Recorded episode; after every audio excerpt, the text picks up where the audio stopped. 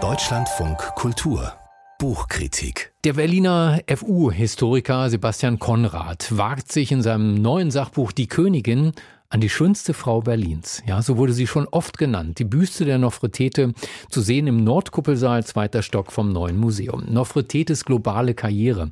Das ist der Untertitel seines Buches. Catherine Newmark hat es für uns gelesen. Guten Morgen. Morgen. Nicht das erste Buch über Nofretete, ne?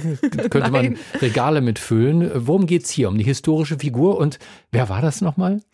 Äh, also die historische Figur ist ja eigentlich schon spannend genug. Ne? Also 14. Jahrhundert vor unserer Zeitrechnung, Echnaton und Nofretete, das Pharaonenpaar, was relativ gleichberechtigt zu regieren scheint und einen Monotheismus, wie man meint, einführt, der vielen auch als Vorläufer unserer Monotheismen gilt werden dann auch vergessen und von den späteren ägyptischen Pharaonen wird das wieder abgeschafft, diese religiöse Revolution.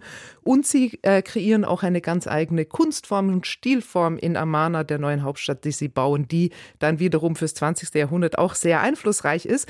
Und all diese Dinge sind total spannend, sind aber eigentlich nicht Gegenstand des Buches. Der Gegenstand des Buches ist, dass man eben diese Hauptstadt Amana im 20. Jahrhundert wieder ausgräbt diese Ästhetik sieht und diese Büste findet und jetzt seit 100 Jahren die Nofretete hm. ähm, bewundert in den Museen oder vor allem im Berliner Museum. Und warum wurde sie im 20. Jahrhundert so berühmt? Weil die Büste nach Berlin gekommen ist? Genau, also das war sozusagen ein Instant Success, weil das ist ja eine wahnsinnig gut erhaltene Büste, das ist eine sehr schöne Frau und man hat da alles Mögliche ähm, hineinprojiziert. Ich meine, der Streit darum, ob sie wirklich nach Berlin gehört, der ist ja auch schon älter, weil die Grabung war deutsch finanziert vom industriellen James Simon. Ähm, es gab damals ein legal sozusagen verankertes Partagesystem, wo man die Hälfte den ägyptischen Behörden gegeben hat und die Hälfte kam nach Deutschland. Da gibt es viel Streit darüber, wie korrekt das wirklich war. Das heißt, diese Diskussion läuft auch noch ähm, herum und, und Sebastian Konrad stellt sich da eher auf die Seite, dass sie vielleicht nicht zwingend nach Deutschland gehört, aber es und ihn interessiert vor allem, was hat sie bewirkt. Und man sieht, sie hat die moderne Kunst inspiriert, also von Picasso über Paul Klee bis Dali. Alle haben diese Amana-Kunst und eben auch diese Büste sich angeschaut und gedacht, wow, das ist total modern. Sie hat die Schönheitsindustrie beflügelt. Also es gibt so viele Aneignungen der Nofretete. Es ist total spannend und Sebastian Konrad verfolgt die alle. Er ist auch relativ kritisch, weil er natürlich in den 20er Jahren da durchaus auch sehr koloniale Muster, auch rassistische Muster am Werk sieht. Also durchaus auch eine Kritik westlicher Aneignung von ägyptischer Kultur in gewisser Weise. Die Nofretete kam ja auch zu einer Zeit nach Berlin, die wir durch Babylon Berlin jetzt noch besser kennen. Mhm. Die goldenen 20er mussten eine wilde Zeit gewesen sein. 1924, seitdem wird die Nofretete hier ausgestellt. Ähm, wurde sie denn sofort zur Ikone? Ja, genau. Also immediat und alle haben sie eben äh, versucht, sich unter den Nagel zu reißen, wie Sebastian Konrad sagen würde. Und es ist eben was das Buch spannend macht, ist, dass er zeigt, dass diese Figur unglaublich gewirkt hat, auch in der Populärkultur aber dass es auch ein, ein größeres Vorhaben dahinter gibt, nämlich dass natürlich die europäische Philosophie und Geschichte sich auch überlegt, gehört Ägypten zu uns? Also ist Ägypten die Vorgeschichte der europäischen Kulturgeschichte? Und da gibt es natürlich auch wiederum viel Streit. Und das heißt, äh, Sebastian Konrad ist da auch eher kritisch. Er denkt, da kann man ja vielleicht, das ist auch so ein bisschen aneignend.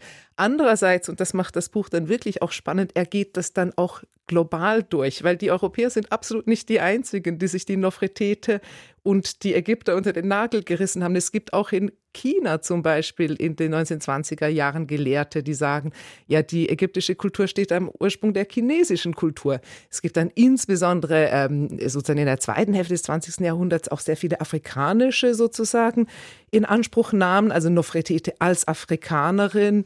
Afrozentrismus macht sie ganz groß, also das ist sozusagen unsere Tradition. Ägypten ist unsere Ursprungsgeschichte und dann natürlich auch die afroamerikanische äh, Kultur, auch die Popkultur von Michael Jackson bis Beyoncé, also Nofretete ganz groß. Es gibt doch diesen äh, berühmten Auftritt von Beyoncé als Nofretete. Lustigerweise gerät das auch teilweise in Konflikt mit den Ägyptern, die wiederum sehr stark die Nofretete für sich beanspruchen. Also was Sebastian Konrad zeigt, ist so ein unglaublich reichhaltiges Panorama von wer alles die Nofretete für sich in Anspruch nimmt und wie widersprüchlich das teilweise ist, aber es ist auf jeden Fall also sehr, sehr anregend zu lesen. er erzählt das auf 384 Seiten von Ihnen, also eine klare Empfehlung?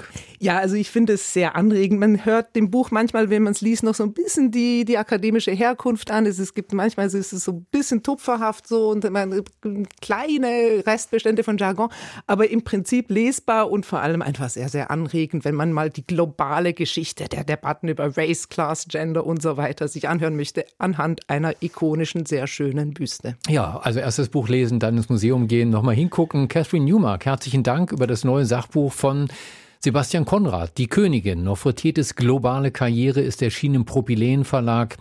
29 Euro kostet das Buch im Buchhandel.